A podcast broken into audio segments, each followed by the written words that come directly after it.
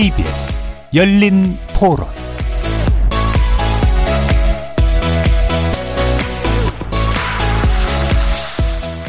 안녕하십니까. KBS 열린 토론 신지혜입니다. 정준희 교수님 개인 사정으로 오늘은 제가 열린 토론 진행을 맡게 됐습니다. 자, 먼저 시민 여러분들의 목소리 듣고 열린 토론 문을 열어보겠습니다.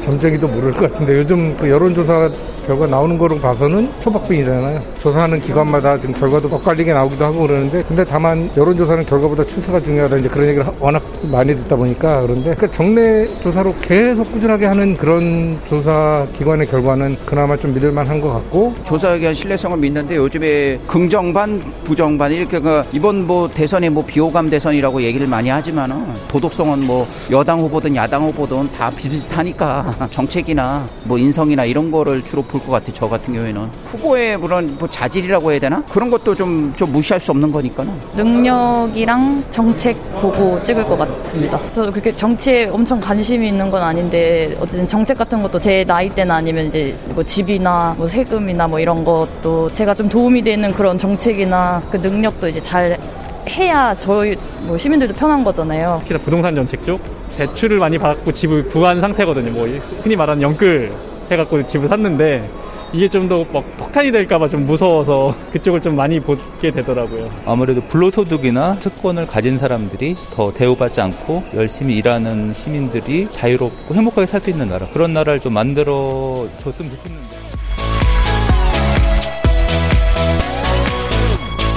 네, 거리에서 만난 시민 여러분의 목소리 어떻게 들으셨나요? 자, 대통령 선거 얘기였죠. 앞으로의 5년 국정 책임자를 뽑는 대선 이제 29일 남았지만 결과 예측이 여전히 어렵습니다. 설 연휴도 지났고 이제 후보 등록을 앞두고 있는 시점. 각 후보 캠프에서는 막바지 전략을 가동해야 할 때입니다. 변수는 여전히 적지 않습니다. 먼저 TV 토론. 힘겨운 협의를 거쳐서 지난주 방송 3사 초청 토론회가 있었고요. 오는 11일에 두 번째 다자 토론이 열리는데 이 토론 결과가 지지율에 어떤 영향을 줄지 관심이 모이고 있습니다. 이 밖에도 양대 후보의 배우자 논란, 또 후보 단일화까지 막판까지 여러 변수 있을 걸로 예상되죠. 여러모로 독특한 20대 대선 선거전, 유권자들의 마음은 어디로, 어디로 움직이고 있는지 오늘은 여론조사 전문가 세 분과 함께 집중적으로 짚어보도록 하겠습니다. 자, KBS 열린 토론은 여러분이 주인공입니다. 문자로 참여하실 분은 샵 9730으로 의견을 남겨주시고요. 단문은 50원, 장문은 100원의 정보 이용료가 붙습니다. KBS 모바일 콩과 유튜브를 통해서 무료로 참여하실 수 있고요. 모바일 콩에서는 보이는 라디오로도 참여할 수 있습니다. 시민 농객 여러분의 뜨거운 참여 기다리겠습니다. KBS 열린 토론 지금부터 출발합니다. 살아 있습니다. 토론이 살아 있습니다. 살아있는 토론, KBS 열린 토론. 토론은 라디오가 진짜입니다. 진짜 토론, KBS 열린 토론.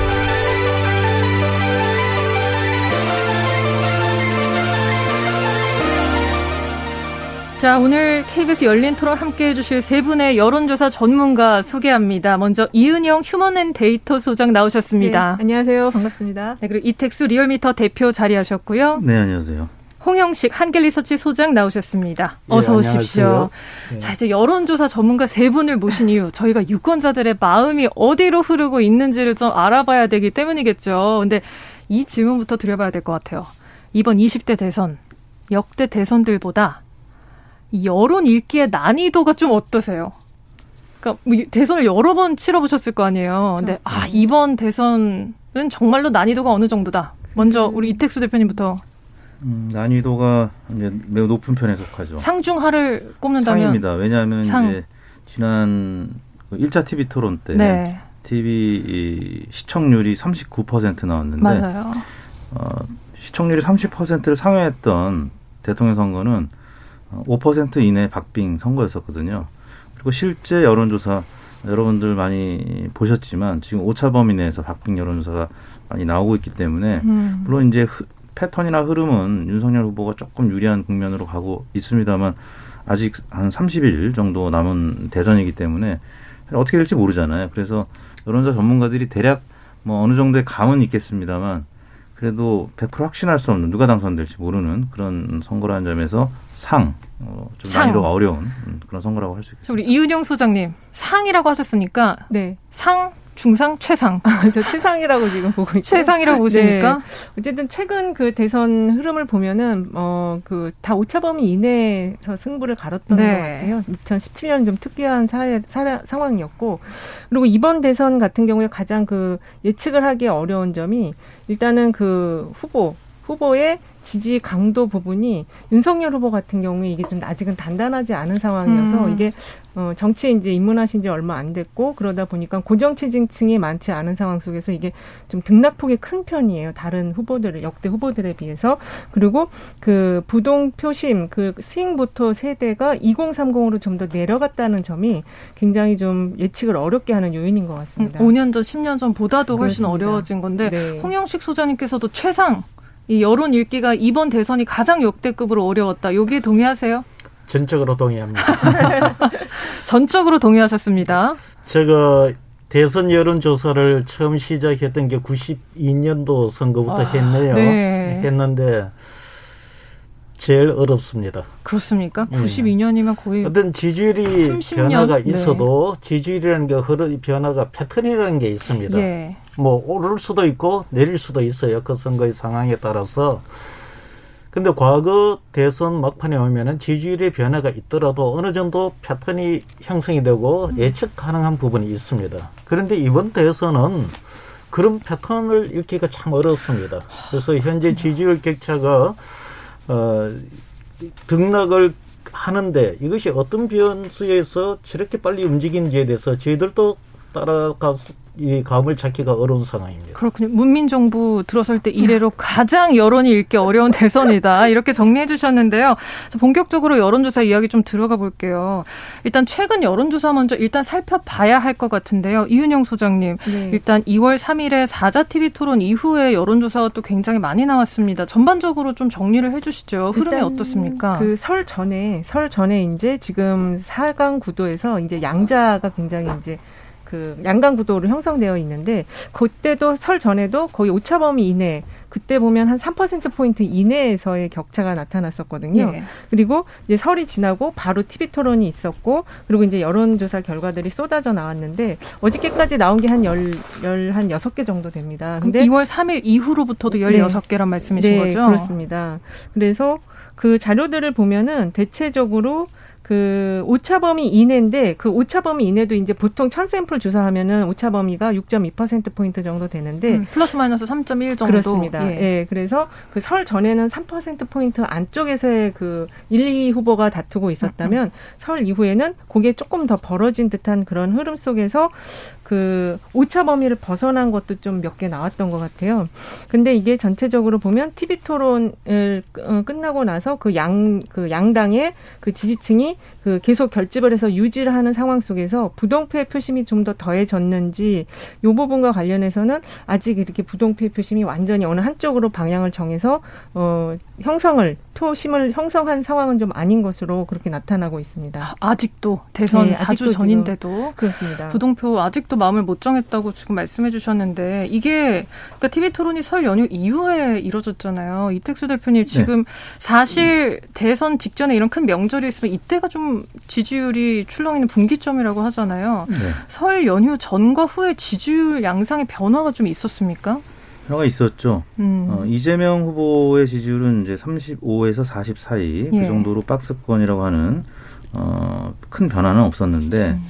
윤석열 후보의 지지율이 소폭 올랐고 안철수 후보의 지지율이 소폭 내려가는 예. 어, 그러니까 보통 과거 대선을 보면 양자 대결 구도에서는 어, 당선권이 대략 49에서 51%를 득표하는 그러니까 이제 이명박 대통령이나 이제 박근혜 대통령이 어, 대략 48.7 아니면 51.6으로 사실상 이제 에, 양자 대결 구도에서는 그렇고 다자 구도에서는 노태우 대통령이 이제 한 37%로 적게 예, 득표했습니다만 당선이 됐고 YS 김영삼 대통령이 42%로 당선이 됐는데 특히 진보 진영 같은 경우는 DJ가 40.3, 문재인 대통령이 41.1. 그러니까 다자 구도에서는 40% 안팎으로 그러니까 구도의 문제가 굉장히 중요한데 TV 토론 어 전후해 가지고 그러니까 설 연휴 그때 마침 양자냐 다자냐 TV 토론 논란이 많았었고요. 그게 결국에는 구도의 싸움이잖아요. 그래서 어, 사실상 유권자들이 사표 방지 심리나 아니면 정권 교체의 이제 에, 어떤 욕구 때문에 안철수 후보보다는 윤석열 후보 쪽으로 조금 기운 그런 모습 때문에 에, 오차범위 내긴 합니다만 어, 설 연휴 전에는 윤석열 후보가 우세인 여론조사도 제법 있었어요. 아, 저 이재명 후보가 이제 우세인 경우도 근데 설 지나고 나니까 어, 윤석열 후보 쪽으로 많이 기울어서 오차범위 내긴 한데 어, 대체로 윤석열 후보가 1위를 달리고 있는 그런 양상이. 결과들이 나타났는데 결국 그게 안철수 후보 쪽에서 윤석열 후보 쪽으로 이동한 그런 결과라고 할 수 있겠습니다. 기존에 안철수 후보 쪽으로 좀 분산됐던 뭐 네. 중도 보수 표가 이제 사표 방지 심리 때문에 윤석열 후보 쪽으로 이동했다라는 네. 말씀이신데 이게 혹시 그 2월 3일의 첫 TV 토론의 영향도 반영이 됐다고 볼 수 있을까요? 그 추세에? 그 이제 최근 발표된 여론 조사들이 대략 2월 3일, 4일 이루어진 조사 결과이거나 예. 아니면 2월 4일, 5일 이루어진 조사 결과들이 많이 쏟아져 나왔는데 2월 4일, 5일 이루어진 뭐 CBS, 뭐 조선일보, 동아일보, 뭐 뉴데일리 뭐 등등의 조사는 대체로 어, TV 토론이 반영이 됐다고 봐야죠. 그렇군요. 또 하나 변수는 김혜경 씨에 관련된 논란입니다. 어, 설 전에는 이제 김건희 씨 관련된 논란이 좀 더 컸었다면 설 이후에는 어, 김경 저 이재명 후보 배우자 관련된 김혜경 씨 관련된 논란이 훨씬 더 많았기 때문에 이재명 후보 입장에서는 이낙연 전 대표도 열심히 지금 선거운동을 해주고 있는데 예, 원팀이 되어가고 있는데도 지지율이 어, 오를 수 있었는데 이제 못 오르게 되는 뭐 그런 상황이 됐다고 봐야 되겠죠. 음, 배우자 논란도 분명히 지지율엔 영향을 줬다고 보시는 네. 거군요. 그 배우자 관련해서는 이따 자세히 또 2부에서 얘기를 나눠볼 기회가 있을 것 같아요. 근데 지금 이제 두 분 이야기를 종합하면 어쨌든 아직도 근데 오차범위 안팎으로 좀 접전이 이어지고 있는 것 같거든요. 그러니까 저희가 이제 보도를 할 때는 오차범위 내에서는 우위를 이제 기재하지 않도록 되어 그렇죠. 있더라고요. 근데 오차범위 안이라는 것은 소장님 결과가 그러니까 바뀔 수도 있다라고 해석을 하면 되는 거예요. 여론조사 기사에서 오차범위 내다라는 거는 어떻게 해석을 하면 좀 정확히 이해하는 건가요? 상당히 이 시청자들 입장에서는 어려운 거예요. 네. 근데 여기서 이야기는 오차는 정확하게 이해하면은 우리 조사 방법론에서 표본 오차입니다. 음. 예, 천 명을 국민들을 대상으로 대표성 있게 뽑았을 때 그 전제로 했을 때 틀릴 수 있는 그 오차의 법률미를 확률론적으로 진술한 겁니다. 예. 우리가 보통 천 명 조사를 하게 되면 플러스 마이너스 3.1%의 오차 범위를 그 설정하게 그 되는 나오더라고요. 거고 네. 그런 의미에서 양방향으로 봐서 6.2% 내의 격차는 음. 실질적으로 오차 범위 내에 있다고 보는 겁니다. 그리고 그 오차 범위 내에 있, 그 틀리 그렇게 우리가 진술을 했을 때 음. 틀릴 확률은 5%.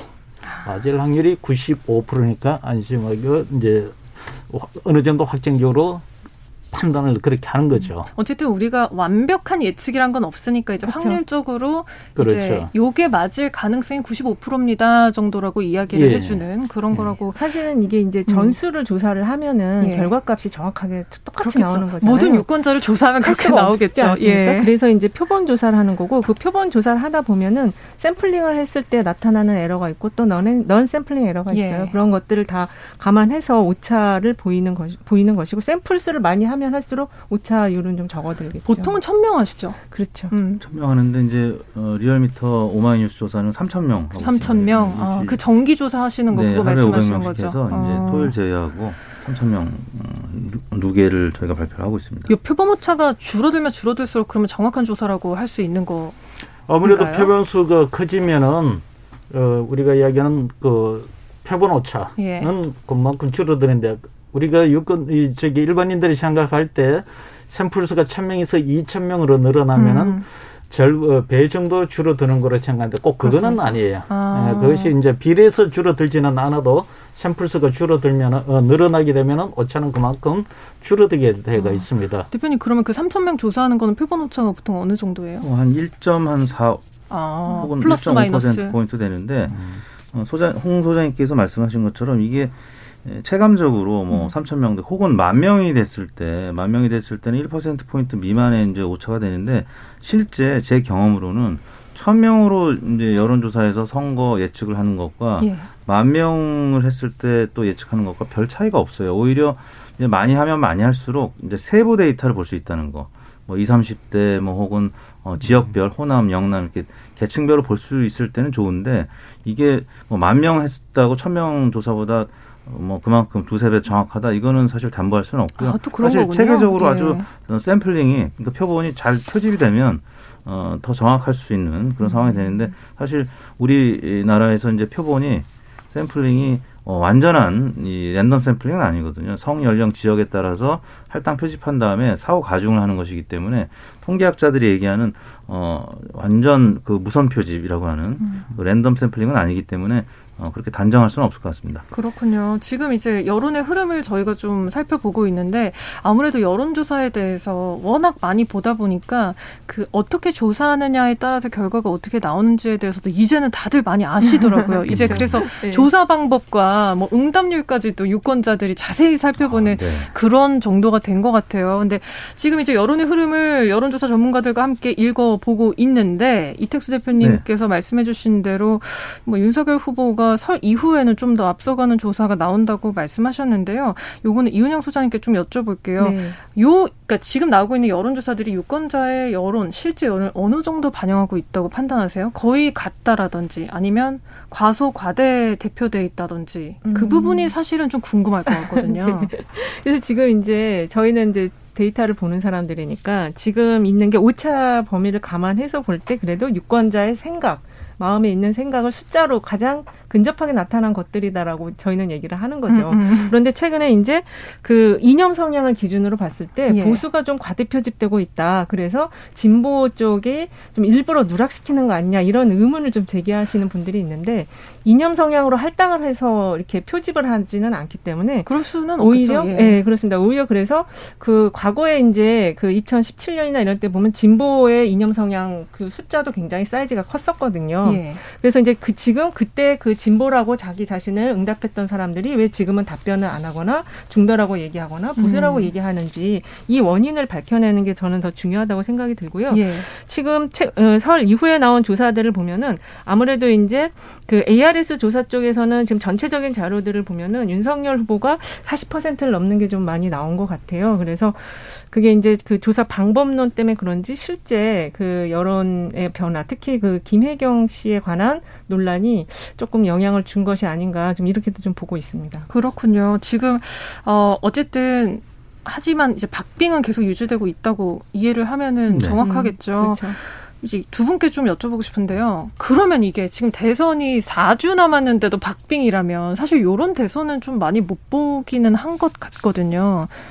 선거 혹시 전주까지 이러는 건 아닌지 그럴 가능성이 높은지도 좀 궁금합니다. 이런 박빙의 추세가 언제까지 좀 이어질 거라고 보세요? 저는 뭐 예, 이은효 소장이 이야기를 저기 한 번 외에는 지금 지지율이 그대로 갔다고 예. 어, 하는데 사실 지금 정도 되면은 표심은 거의 다 정해지는 것이 맞습니다. 근데 제가 볼 때는 이번 대선은 일주일 전도 제가 볼 때는 확정제로 보기가 어려울 것이다. 제가 그 이유를 말씀드리는 거는 첫 번째는 유권자의 요인이 있습니다. 뭐가면은 유권자가 과거에 비해서 지역주의나 이념의 기준으로 해서 투표로 표심을 정하는 비율이 줄어듭니다. 오히려 정책에 의해서 자기네들의 이익 편익을 갖고서 판단하는 유권자들이 성향이 옛날에 비해서 많이 바뀌었다. 음. 두 번째, 이번에 대통령 후보는 과거에 비해서 좀 다른 면이 있습니다. 과거의 대통령 후보는 옛날부터 보고 알던 사람이었기 때문에 지금쯤 되면은 토론을 하든 안 하든 사실상 유권자들이 그분들에 대해서 어느 정도 어, 다 파악을 하고 있다고 봐야 되겠죠. 이미 다 알고 있다. 그런데 예. 지금 이번 대선에서 보면은 두 후보의 경우는 이재명 후보는 사실 뭐 정치 활동이 좀 있다고 하지만은 변방에 있었던 인물이고 윤석열 후보는 신인이단 말입니다. 전혀 지금 유권자들이 두 분에 대해서 잘 파악을 못하고 있습니다. 그러니까 중앙정치에 노출됐던 빈도가 너무 낮다 보니까 그런 거겠죠. 예. 네. 그러다 보니까 현재 지금 어떻게 보면 후보 검증이라든가 알아가는 과정에 진행형이 있다. 음. 마지막으로 두 후보의 특이한 점이 과거에 비해서 과거에도 정책은 막판에 가면은 서로 수렴이 된다 그래. 진보 정책, 보수 정책, 민주당이나 심- 국민의힘이 처음에는 좀 다르더라도 막판에 가면은 이것이 이제 수렴이 되는 경향이 있는데 어, 이번은 보면은 두 후보 진영에서 내놓는 공약을 보면은 저게 민주당 공약인가? 저게 국민의힘 공약인가 싶을 정도로 그것이 어느 후보가 내놓은 공약으로 이야기를 안 하면은 어느 쪽 공약인지 우리가 알 수 없는 공약이 수시로 나옵니다. 그러다 보니까 이 세 가지 차원이 이전하고 전혀 달라요. 그러다 이- 뭐 그런 상황에서 어 이 토론 후- 후 이제 마지막으로 이 표심을 정해갈 수 있는 게 후보자 토론인데 이 후보자 토론조차도 지금 예상대로 잘 진행이 안 되고 있다 보니 유권자들의 표심 정하기가 그만큼 어려운 거고 이러다 보면은 일주일 전인 들 그 표심이 최종 표심이라고 이야기할 수 있을지에 대해서는 저도 장담 못 하겠어요. 아, 그렇군요. 좀 오히려 유권자들이 참고할 자료가 많이 부족한 거 아닐까요? 그러니까 중앙 정치도 많이 안 해봤으니 과거에 했던 발언 같은 것들도 자료가 좀 적고 공약도 이름 떼고 보면 누구 건지 모르겠고 TV 토론을 보고 싶은데 토론은 잘 진행이 안 되고 있고 네. 이런 면에서 아직도 후보를 좀 알아가는 중이다. 마음을 네. 정하기가 쉽지 않은 것도 사실이라는 말씀을 해주신 것 같은데 우리 대표님께서도 그럼 전주까지도 이런 약간 혼전세 계속 될 거라고 보십니까? 어, 지난 2017년 대선이 끝나고 중앙선거관리위원회가 어, 여론조사를 한 적이 있습니다. 어, 실제 표심을 언제 정했는지 유권자들한테 물었는데 일주일 내에 정했다는 분들이 무려 32%나 됐습니다. 아, 선거 일주일 전에요? 네. 음. 그리고 2, 3주 전에 정했다는 분까지 포함하면 45%가 3주 이내에 정했다라고 응답을 했고요. 그때 실제 누구에게 투표했는지 봤을 때 대략 득표율과 비- 비슷하게 나왔던 걸 보면 어, 굉장히 신빙성 있는 자료라고 보는데요. 어, 말씀하셨던 것처럼 선거가 얼마 안 남았는데 지금 TV 토론이 한 번밖에 이루어지지 못했고 어, 아직 선거 공보지도 어, 받지 못했죠. 맞습니다. 그래서 어, 정보들은 많은데 실제 판단의 기준이 될 만한 어, 구체적인 또 도움이 될 만한 어, 대선 후보와 관련된 정보들이 많지 않고 이미 알고 있는 내용들은 주로 배우자라든지 가족들의 네거티브 어, 어떻게 보면 어, 뭐 검증이라고는 합니다만 굉장히 흑색 선전에 가까운 그런 어, 좀 좋지 않은 이제 관련된 뉴스를 훨씬 더 많이 접했기 때문에 이제 미래지향적으로 우리가 이제 에, 회고적 투표가 아니라 전망적 투표를 할 수 있는 판단의 근거가 너무 부족하죠. 그래서 아마 유권자들도 마음속으로 어느 정도는 정해놨는데 실제 에, 자기가 어느 후- 투표 어, 어느 후보에게 투표할지 이제 확신을 하는 거는 공보지를 보거나 아니 TV 토론을 한 두 번 세 번 본 다음에 결정을 하는 것 같습니다. 그래서 아직까지는 좀 변동의 가능성이 있다라는 것이죠. 아, 그러면 유권자들이 마음을 그러니까 한 달 전에도 못 정하는 게 꼭 이번만의 문제는 아니고 네. 대부분의 선거에서 그렇다는 말씀이시군요. 아마 저희 지금 방송 들으시는 분들도 좀 비슷하시지 않을까 싶어요. 비슷하죠. 아직까지도 네. 난좀 그렇죠. 지켜보고 나서 음. 막판에 이제 결정을 하겠다는 네. 분들도 좀 적지 않을 것 같다. 지금 제가 메시지 들어오는 거 보니까 비슷한 말씀을 해주시는 분들이 상당히 있습니다. 네. 자, 저희가 이제 변수를 추가로 알아볼 텐데요. 그 전에 질문이 하나 들어와서 여론조사 전문가들께 한번 여쭤보겠습니다. 우리 응답률 얘기를 하잖아요. 네. 뭐 여론조사 응답률이 15%다, 10%다 얘기하는데, 어, 이게 응답률이라는 게, 그 1000명을 조사했을 때 응답률이 15%라는 건 150명을 조사했다는 얘기는 아닌 거잖아요. 그렇죠. 그렇죠. 네. 수천 명을 샘플이 천 조사해서 그 중에 그렇죠. 15%가 1000명입니다인데 네. 지금 문자로 하나 들어왔습니다. 나는 여론조사에 참여하고 싶은데 전화가 너무 길어서 일하는 도중에 받기가 너무 힘들다. 그래서 메시지로 여론조사를 참여할 수 있게 해주면 응답률이 더 높아질 것 같고 그런데 왜 이런 방식은 택- 택하지 않고 꼭 전화여야 되느냐라고 질문이 들어왔거든요. 우리 소장님 한번 답변해 주실 수 있으세요? 글쎄 이게 지금 어, 온라인이라든지 이런 걸로 할 수도 있어요. 패널 tracking 조사 같은 건 그렇게 할 수도 있는데 이게 아무래도 이제 연령 편차가 있다 보니까 가장 그 보편적인 게게 이제 전화로 좀 출발이 됐기 때문에 지금 그렇게 하는 것이고 이제 그게 좀 보완된 게 이제 예전에는 가상 번호 즉 핸드폰 번호로 조사를 할 수가 없었는데 그게 이제 풀린 거죠. 그래서 맞습니다. 공표를 네. 하는 조사는 핸드폰으로 할 수 있게 해서 아무래도 이제 그 그 이 매체 조- 조사를 하는 수단에 대한 어떤 가장 보편적인 방식을 적용하기 때문에 이 전화 면접 조사를 하는 것이고 그리고 지금 이 응답률과 관련해서는 사실 이제 응답률이 낮으면 뭐, 뭐 10% 미국은 10% 이하는 보도를 못하게 한다 이런 얘기도 있는데 그렇지 않고요. 그리고 그 응답률과 관련한 건 아마 이택수 대표님이 한 7, 8년 전에 엄청나게 이 논쟁의 주인공이셨어요. 네. 아마 가장 잘 아실 겁니다. 그래서 응답률은 어차피 이게 표본 추출 동반한 그 서베이기 때문에 그 응답률은 저희는 그렇게 크게 영향을 주지는 않는다라고 음. 보고는 있습니다. 그러니까 응답률이 7%라도 1000명 채우면 된다 이거 그렇죠. 이렇게 봐- 음, 보면 되는 거죠. 응답률 계산하기 좋게 10%라고 하면 네. 1000명인데 10%라고 하면 만 명한테 만 명. 시도한 거거든요. 예. 근데 이제 요즘에는 안심 번호를 많이 쓰잖아요. 선관위에서 음. 이통삼사로부터 번호를 받아서 예를 들어서 이제 응답률 10% 기준이라고 하면은 천명 했던 만 개를 받는 건데 이분들한테 응답률을 높이려면 부재 중인 분들한테 이제 2회, 3회 전화를 계속 해야 되는데 사실 응답자 입장에서는 부재 중 자기가 사실 받기 싫어서 안 받은 건데 계속 하면은요. 좀 스팸 같을 수 있을 것 예, 같아요. 그래서 여론조사 회사로 굉장히 항의 전화가 많이 오고요. 그렇습니까? 예. 심지어는 욕설을 하시는 분들도 계세요. 그러니까 우리 직원들도 많이 힘들어 하죠. 근데 통계학자들은 응답률을 가급적 높이라고 하는데 그게 과연 이제 조- 좋은 것이냐. 실제 음. 미국의 AAPOR이라는 여론조사 이제 예, 협회가 있습니다.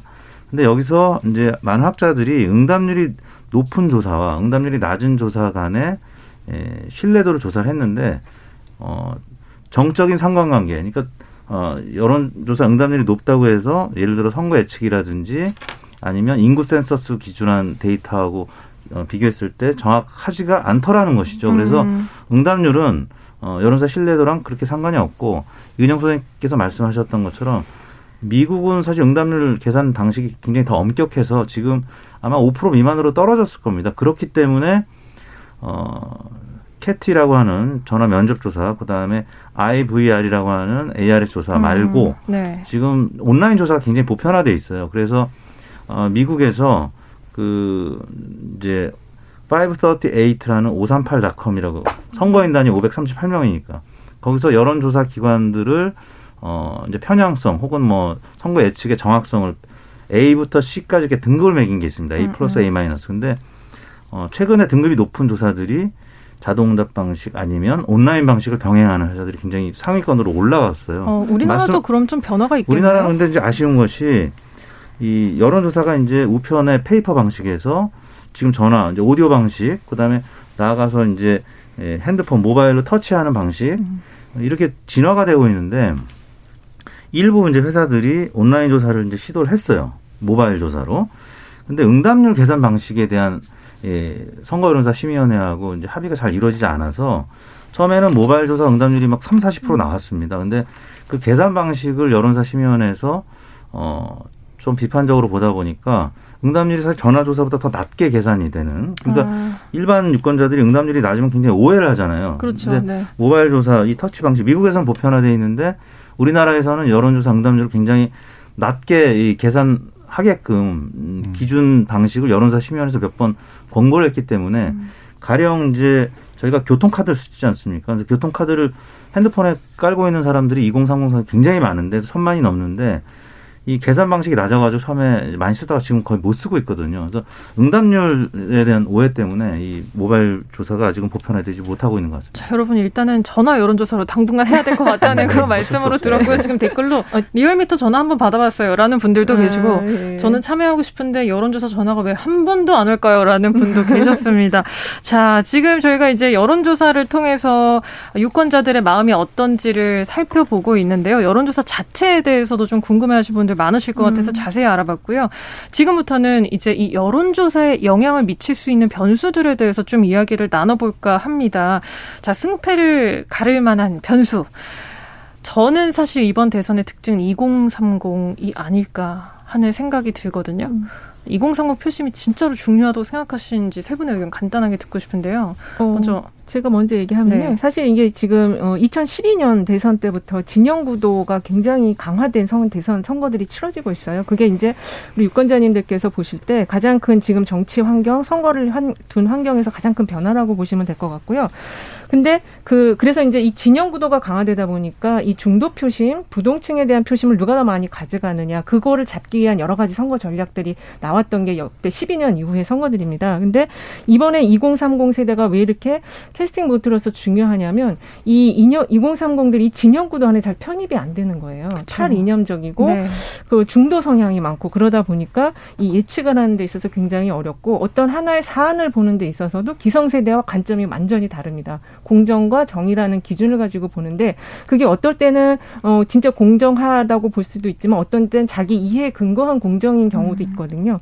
그리고 또 하나 이제 그 2030의 가장 큰 예- 표심 예측이 어려운 게 이 정보가 굉장히 빠르게 유통이 돼요. 네, 그래서 뭐 온라인. 커뮤니티라든지 SNS를 그렇습니다. 통해서 그래서 그것이 어떻게 보면 확증 평양을 더 가중시킬 수도 있고 어떤 경우에는 어, 잘 몰랐던 걸 더 빠르게 정확하게 알게 해주는 그 음. 두 가지가 있는데 이게 아직 정확하게 어느 쪽으로 섞여 있기 때문에 저희가 예측이 어렵다 이런 환경적인 조건 때문에 음. 그렇게 말씀드릴 수 있겠습니다. 그렇겠네요. 좀 변화무쌍할 것 같은데 홍영식 소장님 그래도 그래도 지금 2030 표심은 좀 어느 후보에게 쏠려 있다고 볼 수 있을까요? 혹은 우호적인 경향을 보이는 후보가 있다면요. 지금은 2030도 이 젠더 갈등이라는 게 있지 않습니까? 예. 남자와 여자의 표심이 조금씩 다르기는 하는데 결속력이 남자 쪽이 좀 더 강한 것 강하고 같아요. 예. 그러다 보니까 2030 남성 쪽의 지지를 받는 후보. 어, 지금 보면은 그쪽으로 분석을 해보면은 윤석열 쪽이 조금 더 그 표심에 더 가 있는 것 같습니다. 음. 그러다 보니 에, 지금 보면은 안철수 후보가 등장하면서 분산은 되었어요. 예. 분산은 되었기는 해도 현재 분포가 보면은 약간 윤석열 후보 쪽으로 조금 더 많이 가깝고는 있기는 한데 뭐 압도적으로 잃어보기는 어려울 것 같고요. 실제 이제 좀 특이한 게 5년 전만 해도 그 표심이 어디에 가 있었냐면은 경선 때 보면은 이재명 후보 지지층들이었어요. 그때 이재명 후보를 지지하면서 그 표심을 일컬어서 우리가 어, 사- 사이다 후보라고 표현했나요? 이재명 후보를 그렇게 표현했는데 어쨌든 사이다다. 예, 그렇게 시원시원하다. 했는데 음. 그렇게 열광했던 표심이 이재명 후보에 대해서는 지금 조금 어, 저 기준이 식은 거는 사실입니다. 예. 그러나 지금 안철수 후보 같은 경우에서 분산이 되면서 어, 는 형국이 있어서 이 표심이 이 선거판을 결정을 지으려고 하면은 어느 한 후보로 더 몰아서 뭐 음. 지지율이 가야만이 이제 이 판을 결정하는 상황이 될 텐데 아직 거짓기까지 갔다고 보기는 좀 어려울 것 같습니다. 오히려 분산돼 있기 때문에 승패를 결정할 수 있는 세대가 되지는 못할 가능성도 있다는 말씀으로 예. 들립니다.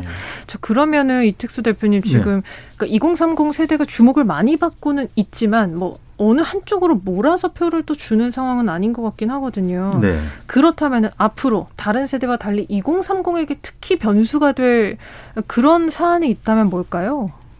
어, 일단 이제 페미니즘 관련된 그러니까 여성가족부 폐지 때문에 사실 윤석열 후보가 어, 뭐 속된 말로 재미를 좀 본 것은 있습니다. 여성가족부 폐지 요 네. 한 줄을 페이스북에 네, 올리면서 일곱 글자를 올렸는데 어, 이준석 당대표하고 이제 갈등이 봉합된 이후에 이런 이제 단문의 SNS 어, 어떻게 보면 마케팅이죠. 이게 좀 통했던 부분이 특히 이대남이라고 하는 20대 남성들이 예, 기회 공정면에서 굉장히 부당하다고 느끼고 불공평하다고 느끼는데 여성들은 이제 그에 반해서 어 상대적으로 이제 불편함 덜 느끼는 것 같습니다. 그래서 음. 이대남들이 지금 어 특히 여성 가족 폐지에 아주 제일 강하게 찬성을 하고 네. 있고 거기에 국민의힘에 지금 지지를 보내고 있는 거고요. 두 번째는 에, 이념적으로 특히 안보와 관련해서 어, 굉장히 보수적입니다. 그러니까 6, 70대랑 비슷하게 남북 관계에 있어서는 굉장히 보수적인 에, 입장을 나타내는데 20대는 현역 세대고 이제 군대를 이제 갔거나 이제 막 예비군까지 하고 있는 그리고 30대도 어 예비군 세대라고 할 수 있겠죠. 그리고 30대 같은 경우는 김정은 위원장과 이제 동년배입니다. 그래서 아 그러네요. 네.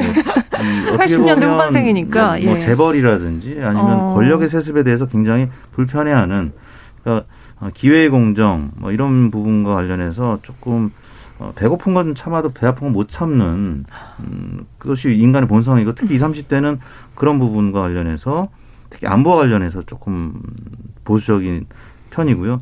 그런 차원에서 지금 한창 열리고 있는 베이징 올림픽 그러게요. 이 부분도 네. 반중 정서가 굉장히 지금 강화되고 있기 때문에 과거 선거에 있어서 뭐 총선이라든지 지방선거 때 반일 감정이 이제 국민의힘에 조금 불편한 어, 어떤 이벤트가 됐었다면 음, No Japan 네. 음, 유행하던 근데 당시에 이제 이 베이징 올림픽은 좀 민주당의 입장에서는 좀 곤혹스러울 수밖에 없는 그게 또 그렇게 이벤트가 되기 연결되는군요. 때문에 네. 그래서 아직까지 여론의 반영은 안 됐습니다만 이 베이징에서 이 시- 이제 심판의 판정들이 계속 부당하게 나타난다면 특히 20, 30대들한테는 상당한 반감을 어. 어, 가- 갖게 될 가능성이 있다라는 것이고 그 외에 이제 부동산 문제죠. 부동산은 특히 30대 이제 굉장히 민감한 이슈였었는데 부동산 시세가 지금 많이 떨어지고 있는데 이 부분이 이제 어느 정도 선거 전까지 가시적으로 나타나냐에 따라서 어, 또 영향을 미칠 수 있는 사안이라고 어, 보겠습니다. 아까 우리가 잠깐 거론했지만 배우자 관련 논란에 대해서도 영향이 있을 수 있고 실제로 좀 이재명 후보의 지지율이 박스권 못 벗어나는 거에 그 김혜경 씨 논란이 영향을 미쳤다고 대표님 말씀하셨는데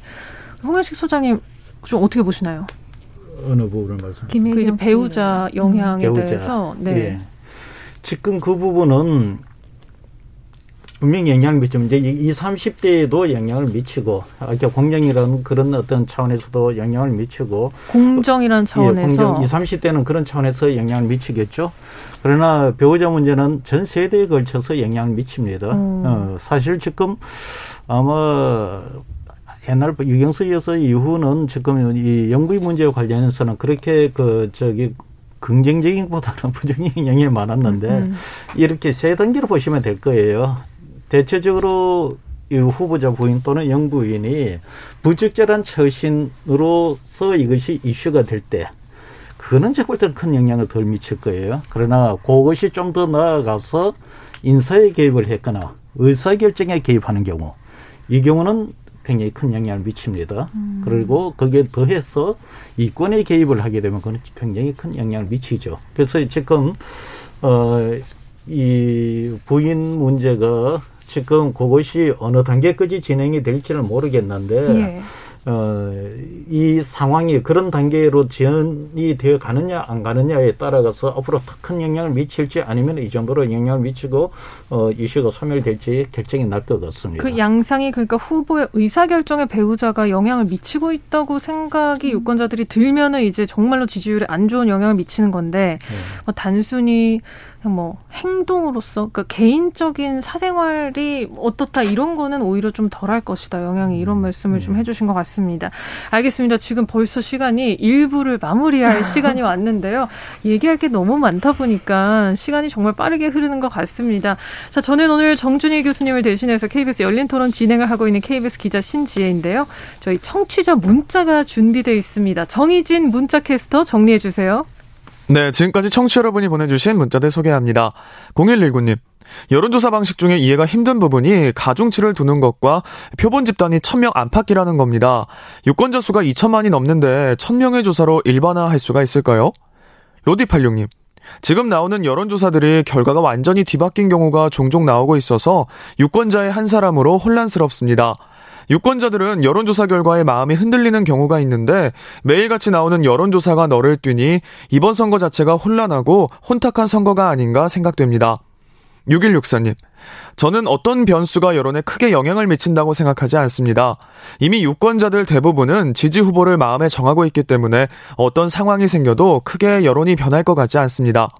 김배공님, 유력 후보자 두 명 모두가 도덕적 흠결이 너무 많아서 선택하기가 어렵습니다.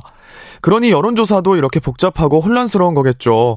앞으로는 후보자들의 도덕적 검증을 먼저 하고 후보를 선출하는 절차를 거쳤으면 좋겠습니다. 유유농사꾼님, 저는 여론조사 전화를 한 번도 받은 적이 없습니다. 그래서 여론조사 결과가 나올 때마다 정말 국민들에게 전화를 걸어 조사를 하는 게 맞나 의심한 적도 있습니다. 여론조사 정말 믿어도 되는 걸까요? 5049님, 이번 선거는 선택이 참 힘든 선거입니다. 지금까지 여러 차례 선거를 해봤지만 한 달 전까지 마음이 가는 후보가 없다는 건 참 슬픈 일이죠. 투표는 꼭 참석해야겠지만 이번 대선 자체가 저에게는 재미가 없습니다. 라고 보내주셨네요. 네, KBS 열린 토론. 이 시간은 영상으로도 생중계하고 있습니다. 유튜브에 들어가셔서 KBS 일라디오 또는 KBS 열린 토론을 검색하시면 지금 바로 토론하는 모습 보실 수 있습니다. 방송을 듣고 계신 여러분이 시민 농객입니다. 계속해서 청취자 여러분들의 날카로운 시선과 의견 보내주세요. 지금까지 문자캐스터 정희진이었습니다. 토론이 세상을 바꿀 수는 없습니다. 하지만 토론 없이 바꿀 수 있는 세상은 어디에도 없습니다.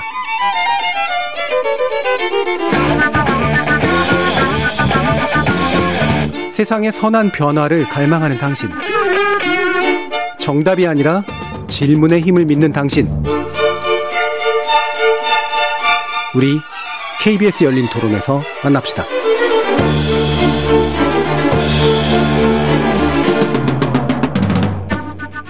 KBS 열린 토론 여론조사 전문가들과 함께 이번 대선 판세와 양상을 분석해보고 있습니다. 이택수 리얼미터 대표, 홍형식 한길리서치 소장, 그리고 이은영 휴먼앤데이터 소장 세 분과 함께하고 있습니다. 저는 오늘 하루 데이터 진행을 맡은 KBS 기자 신지혜입니다.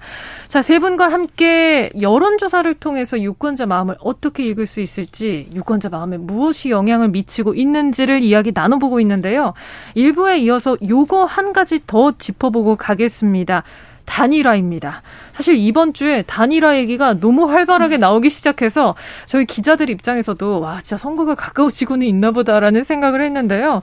자 먼저 이은영 소장님 지금 네. 어, 단일화 얘기가 많이 나오고 있는데 뭐 특히 이렇게 접전일수록 더 안철수 후보의 행보에 관심이 쏠리지 않겠습니까? 그렇습니다. 물, 네, 물론 뭐 안철수 후보 쪽이 지금은 그다지 열려 있지는 않은데 좀 단일화에 대한 여론은 어때요? 단일화는 이제 그 하, 해야 된다와 하지 말아야 된다가 거의 반반 정도 나왔고 반반. 네 국민의힘 지지층에서는 해야 한다는 의견이 높았어요. 그런데 이제 누구를 단일 후보로 할 거냐에 대해서는 안철수 후보와 윤석열 후보가 왔다 갔다 하는 흐름이었는데 최근에는 이게 이제 당세가 아무래도 국민의힘 쪽이 크다 보니까 윤석열 후보가 조금 더 많이 나오는 조사들이 나오고 있는 상황인데 오늘 국민일보가 그 국민의힘 의원들 105명을 대상으로 전화 조사를 했. 했더라고요. 여기서도 보면은 83명이 응답을 했는데 67명이 어, 찬성을 했어요. 그러니까 비율로 보면 63.8%인데 의원들을 조사한 거죠. 네, 국회의원들을 네. 조사를 한 겁니다. 그래서 어, 이 단일화가 필요하다라는 거는 당 내부에서도 인식을 하고 있고 자, 음, 음. 당내 이제 자강론이 있다가 조금 수그러든 게 어, 지금 이렇게 오차 범위 이내에서 이게 결과가 나오다 보면은 이게 어떤 변수에 의해서 뒤집어질 수도 있다라는 불안감을 가지고 있는 거예요. 음. 같, 같습니다. 그래서 안정적으로 이기려면 단일화가 필요하다 이런 생각을 하고 있는 것 같은데 지금 특히 또 이제 안철수 후보가 최근에 설 이후에 나온 조사를 보면은 한 8에서 12%는 나오거든요. 예. 그래서 이 사이즈가 그 뭐 심상정 후보나 김동연 후보까지 다 합치면 그래도 한 10, 한 5% 안쪽으로 나오고 있기 때문에 굉장히 넓은 지대거든요. 그래서 여기에 표심을 반드시 확보해야 되겠다 이런 음. 생각을 갖고는 있는데 아직은 이제 안철수 후보가 어떤 쪽으로 결심할지는 좀 정리는 안 된 것 같아요. 그뭐 본인의 마음에 이제 달린 거니까 지금 계속 이제 국민의힘과 국민의당 사이에 뭐랄까요 좀 신경전이 계속 음. 오가는 그런 상황인 것 같은데요. 자 이택수 대표님 만약에 네. 이제 안철수 후보가 단일화를 하지 않고 완주를 한다고 했을 때 안철수 안철수 어, 후보의 어, 주장처럼 그러면은 그, 그 상황은 누구한테 유리한 건가요?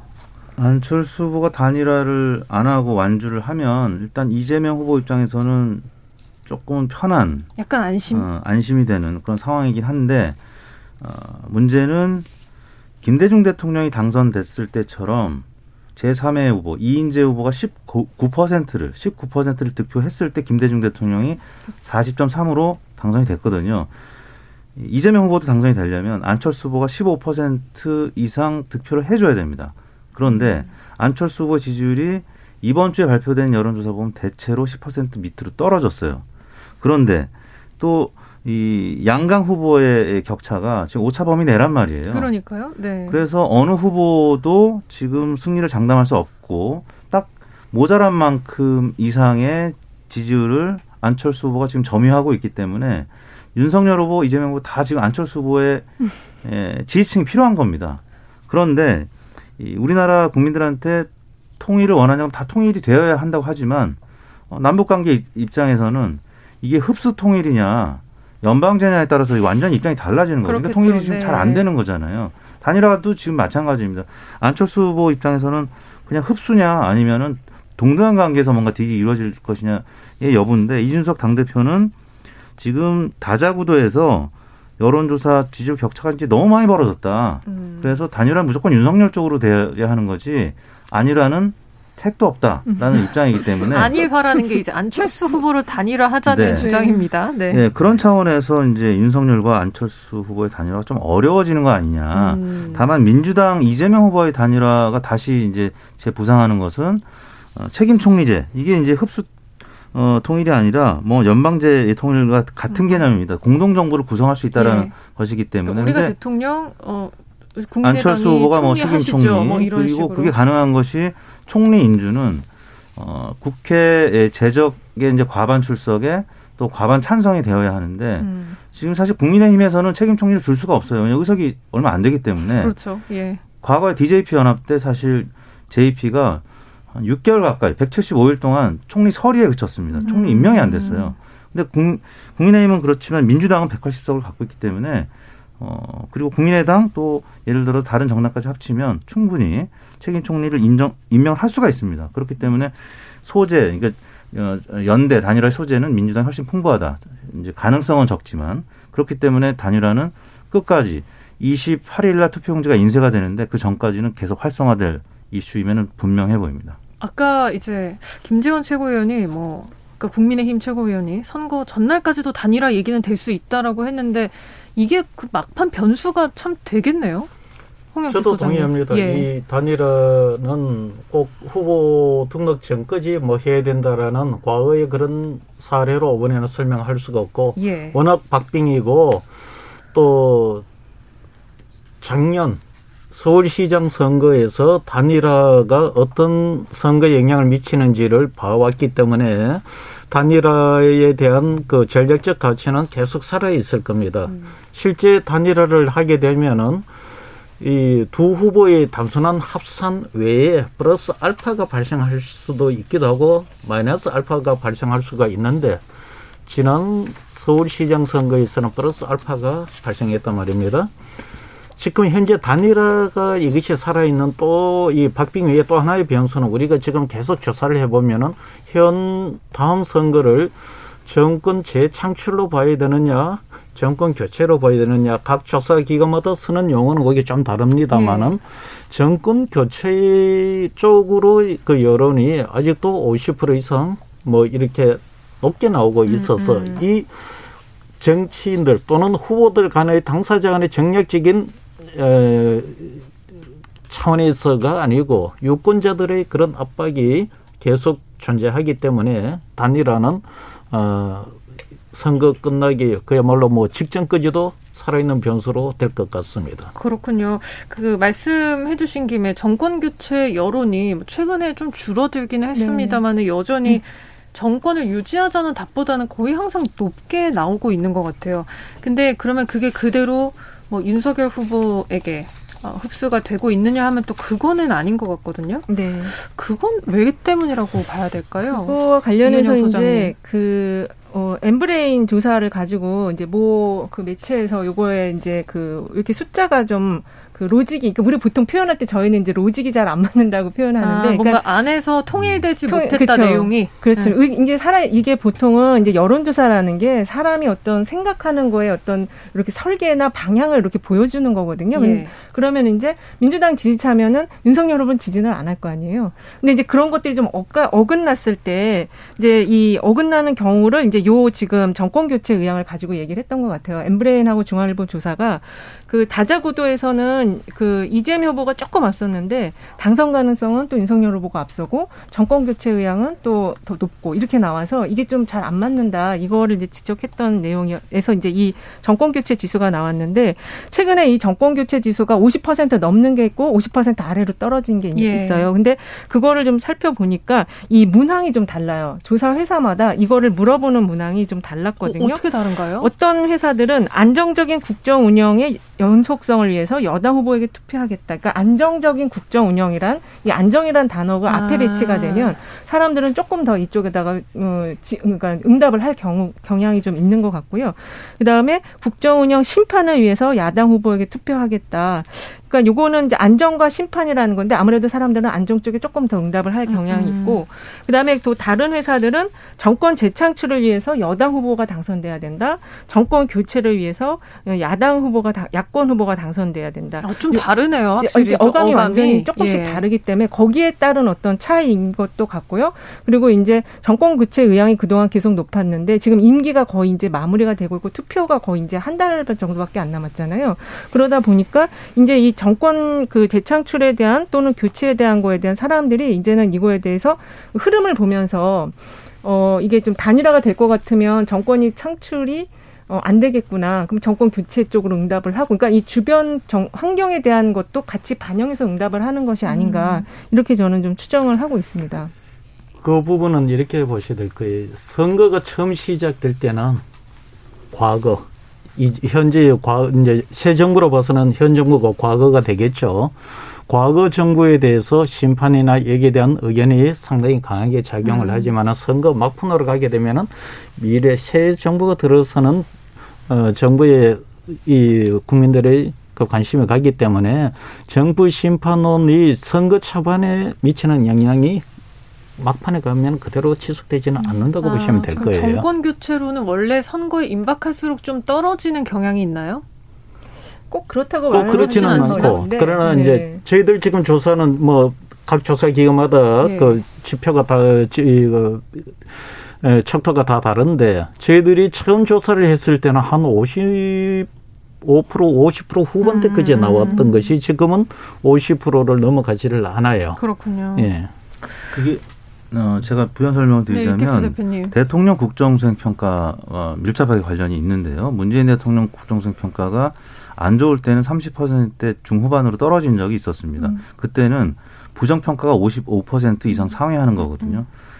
똑같이 정권 교체론이 그 경우에는 55% 정도 나오고요. 음. 정권 연장, 뭐 안정적인 여당 후보 당선을 원한다 이런 의견이 예, 이제 30%대 후반으로 떨어지다가 대통령 국정수행 평가가 최근 들어서 40%대 초중반으로 많이 또 상향을 했습니다. 그러다 보니까 어, 정권 연장론이 조금 탄력을 해서 올라가고 정권 교체론이 좀 떨어졌는데 그럼에도 불구하고 정권 교체론이 대략 5대 4 정도로 지금 높은 상황입니다. 그렇군요. 어, 그렇고 당선 가능성도 윤석열 후보가 높은데 음. 일부 조사 이재명 후보가 어, 좀 높아서 정합성 같은 조사 내에서 뭔가 로직이 안 맞는다라는 것은 예, 사실 응답자 입장에서 좀 고려를 해본다면 이게 전화 면접 조사에서 최근 들어서 그런 정합성이라는 어, 얘기가 지금 나왔는데 막 전화를 받았어요. 특히 20, 30대가 그렇습니다.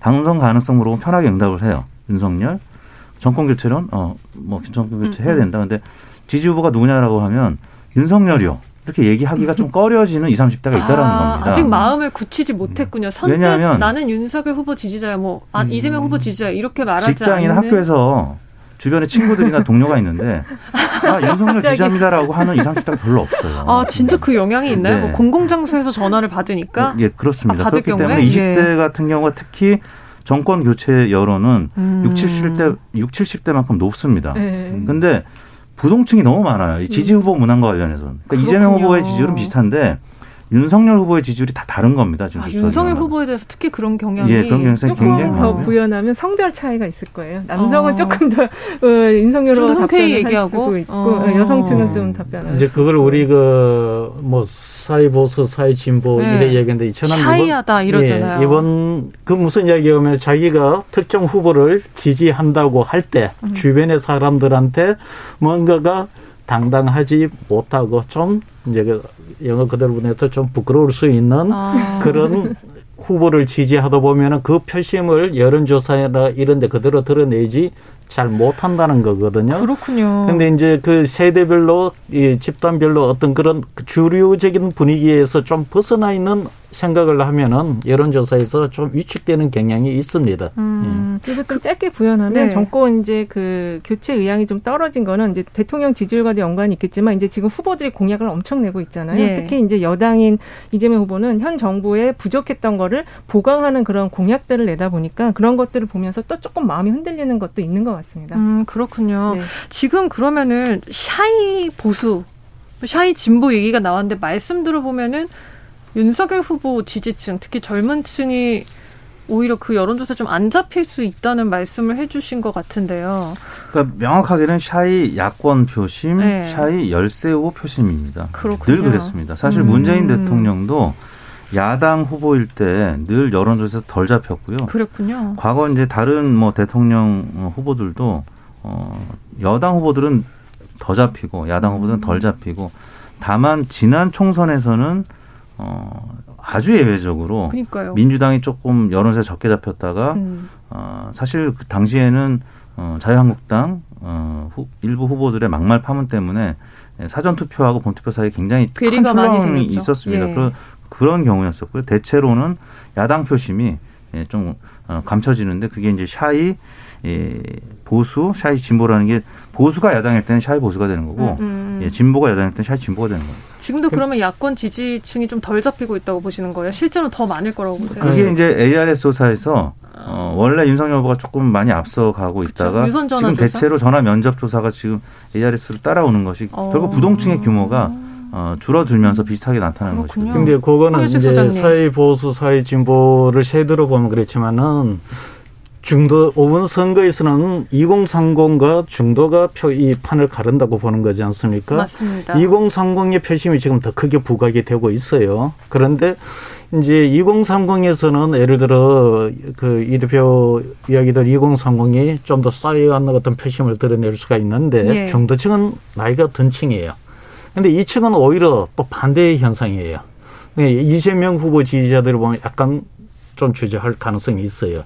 그래서 어. 이것이 결국은 보면은 상쇄가 돼버려요. 예. 상쇄가 되어서 만약에 2030 중심으로 사회보수가 있다면은 이후 표심이 되고 어, 윤석열 후보가 더 유리할 수가 있는데 어, 이 중도층에서의 어떤 그런 게 있다 보니까 그것조차도 이게 표심이 이 상쇄가 돼서 음. 이것이 더 예측을 어렵게 만든다는 거죠. 야. 예를 들어서 2030과 중도층이 표심에 같이 가면 선거가 one-side하게 한쪽으로 기울어 버립니다. 음. 그런데 2030 따로과 중도층이 따로 따로 가게 되면은 이게 상쇄가 되고 박빙이 되는 거예요. 그렇군요. 네. 자 그러면은 참 표심이란 게 예측이 이리도 어려운데 우리가 선거 직전 엿새 동안 아예 여론조사 공표를 못하게 돼 있잖아요. 마지막 여론조사를 며칠에 할수 있죠?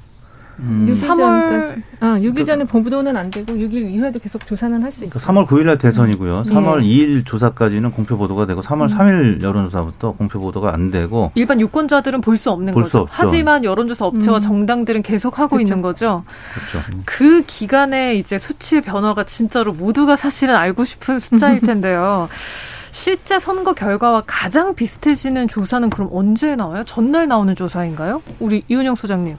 그래서 그게 보통 이제 대개는 3일 전에 표심이 이제 확정이 된다라고 네. 이제 우리는 보통 알고 4일 전에? 네, 아, 3일 그 3일, 3일 전에. 전에. 예. 그런데 이제 지금 상황에서는 그 2002년 경우를 보면은 투표 전날 그 단일화가 깨졌었거든요. 예. 그래서 민주당 후보에게 굉장히 불리하다라고 판단했었는데 투표 날 12시부터 이 투표율의 변화가 급격하게 일어났었어요. 음. 그래서 어 그때 아마 출구 조사 했던 그 담당자들도 굉장히 놀랐던 걸 얘기를 한 경우가 있었는데 그래서 이게 저는 3일 이라고 저도 생각을 하지만 이 단일화 변수가 계속 된다면 그리고 지금 녹취록 변수가 있습니다. 그 녹취록 변수가 있어가지고 이게 진짜 전날까지 아까 초, 제일 처음에 음, 음. 말씀하신 것처럼 투표 당일날까지도 표심이 확정이 안 될 수도 있다는 음, 생각이 녹취록이라 하면 이제 어, 지금 뭐 이제 대장동을 관련한 녹취록도 예. 있고요. 그다음에 이제 김혜경 씨를 과- 둘러싼 게 그게 880개나 된다고 하는데 음. 그것도 여전히 좀 불씨가 될 것 같고 김건희 씨도 7시간 녹취록 한 게 아직 다 완전히 풀로 나온 것 같지는 않아요. 보도가.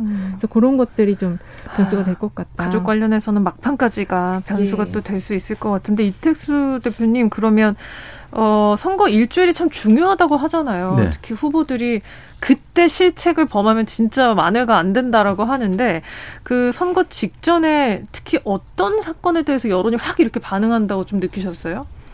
어떤 종류의 음. 사건들에 대해서 뭐 설화라든지 뭐 설화라고 하면 이제 과, 과거에 이제 노인 폄하 발언 때문에 아 급격하게- 정동영 후보 예, 예. 예.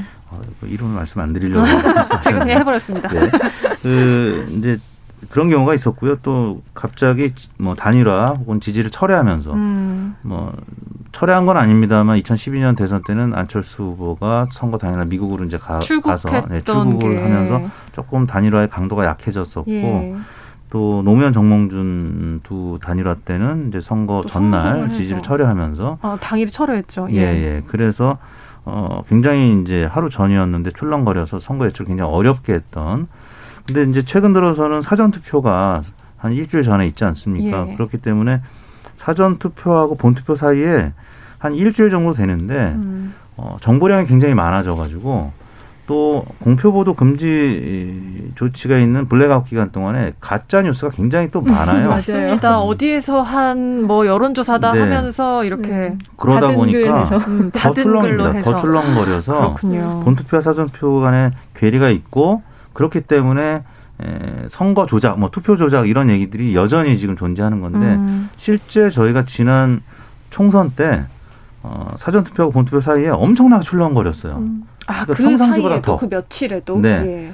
그러니까 이걸 보지 않으면 어, 이거 투표 조작된 거 아니야? 선거 조작된 거 아니야? 개표 조작된 거 아니야? 이렇게 느낄 수밖에 없을 정도인 것 같아요.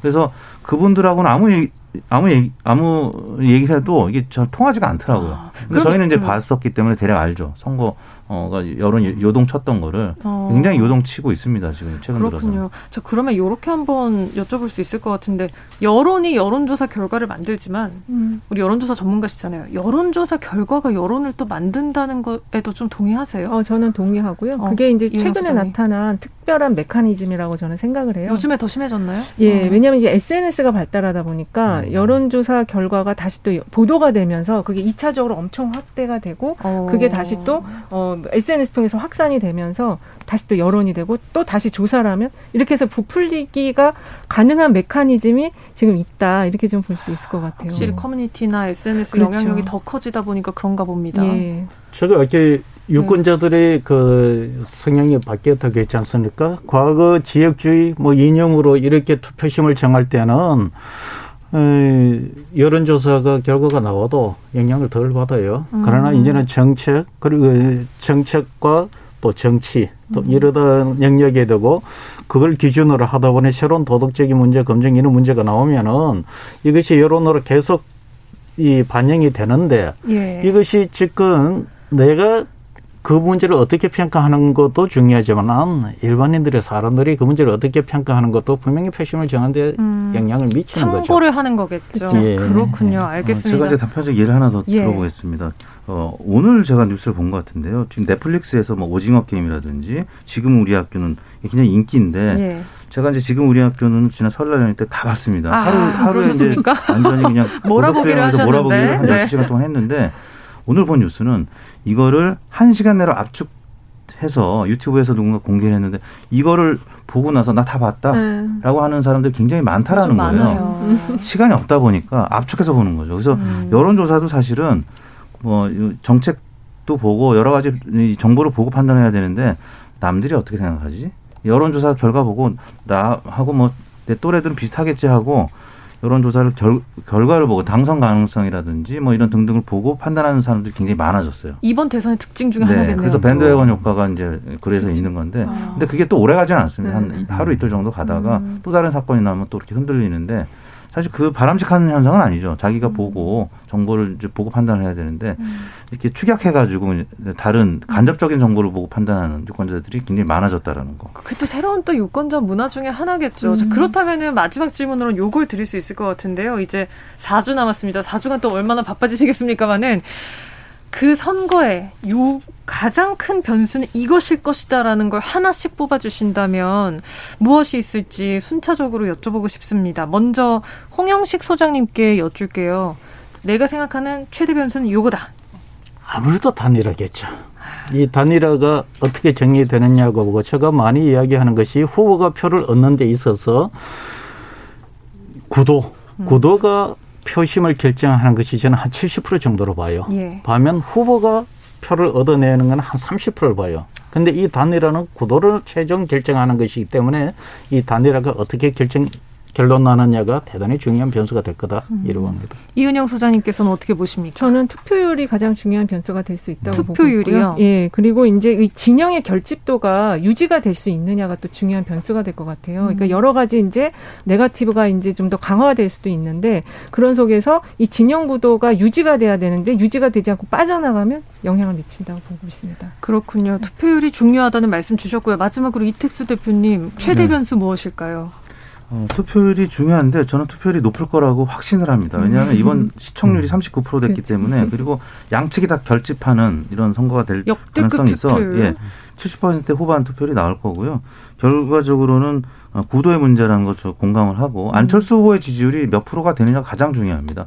안철수 후보 지지율이 10% 미만으로 어, 빠지게 되면 단일화의 동력은 어떻게 보면 조금 더 안철수 후보 입장에서는 왜냐하면 10% 미만의 득표를 하면 선거 비용 보전 못 받거든요. 그렇죠. 그러니까 이제 10%와 15% 사이, 15% 이상이 될지 여부에 따라서 어 단일화의 동력이 좀 이제 갈릴 것이고 아까 말씀드린 투표 용지에 28일부터 이제 인쇄가 되는데 어 이번 일요일 날 월요일 날 돌아오는 일요일 날 월요일 날 후보 등록을 하게 되는데 그때를 넘어가면은 투표 용지에 단일화해도 그냥 사퇴라고 그 어, 홍길동 후보가 만약에 사퇴를 해도 네. 사퇴라고 써 있어요.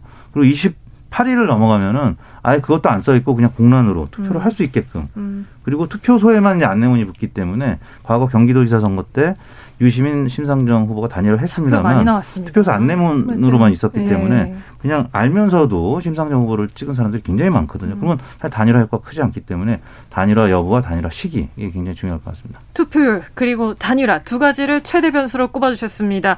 자 이제 2부도 오늘의 열린 토론도 마무리할 시간인데요. 홍영식 소장 오늘 어떠셨습니까? 제가 와서 시청자분들 이 속신한 이야기를 해드리고 싶었는데 그렇지 못했고 그냥 이 말씀만 말씀드릴게요. 예. 본인이 시청자 본인이 찍는 후보가 당선될 겁니다. 소신껏 투표하십시오. 네, 이은영 소장님 시청자들께 한마디 해주시죠. 어, 저도 최선을 다해서 여론조사 잘 분석해서 역시 여론조사는요 결과나 수치도 중요하지만 해석이 중요합니다. 네, 네더 열심히 해석하겠습니다. 지금 동계 올림픽을 하고 있는데 네. 어, 피겨 스케이팅을 보면은 심사위원이 이제 10명이잖아요. 어, 가장 높은 점수, 가장 낮은 점수는 빼고 계산을 합니다. 맞습니다. 여론조사도 가끔 이런 아까 얘기했던 정합성이라든지 뭐 신뢰도 타당도가 떨어지는 조사 결과들이 있는데 그런 것들은 유권자들이 좀 보고 배제를 하고 음. 지금 이제 서울대 뭐 언론정보학부나 정치외교학부에서 어, 박정희 교수, 한기석 교수 뭐 이런 팀들이 빅데이터 이제 또이 음. 평균치를 내고 있거든요. 그렇죠. 뭐 그런 부분들을 판단하셔가지고 본인이 유권자 본인들이 심판의 역할을 지금 어, 베이징 올림픽은 심판의 역할을 지금 제대로 잘 못하는 것 같은데 우리 국민들께서는 네. 제대로 된 심판 역할을 해주셨으면 좋겠습니다. 베이징 올림픽 심판과 다른 우리 대한민국의 유능한 심판 우리 유권자들께서 아주 현명하게 여러 자료를 네, 참고하시면서 마음을 정하시면 될 것 같습니다. 자, 청취자 여러분, KBS 열린 토론 오늘은 이걸로 모두 마무리하겠습니다. 오늘 토론을 함께 해주신 홍영식 한길 리서치 소장, 이택수 리얼미터 대표, 그리고 이은영 휴먼앤데이터 소장 세 분 모두 감사합니다. 네, 감사합니다. 감사합니다. 네, 참여해주신 시민 논객 여러분 정말 감사합니다. 오늘 함께 해주셔서 고맙고요. 지금까지 KBS 열린 토론의 신지혜였습니다. Thank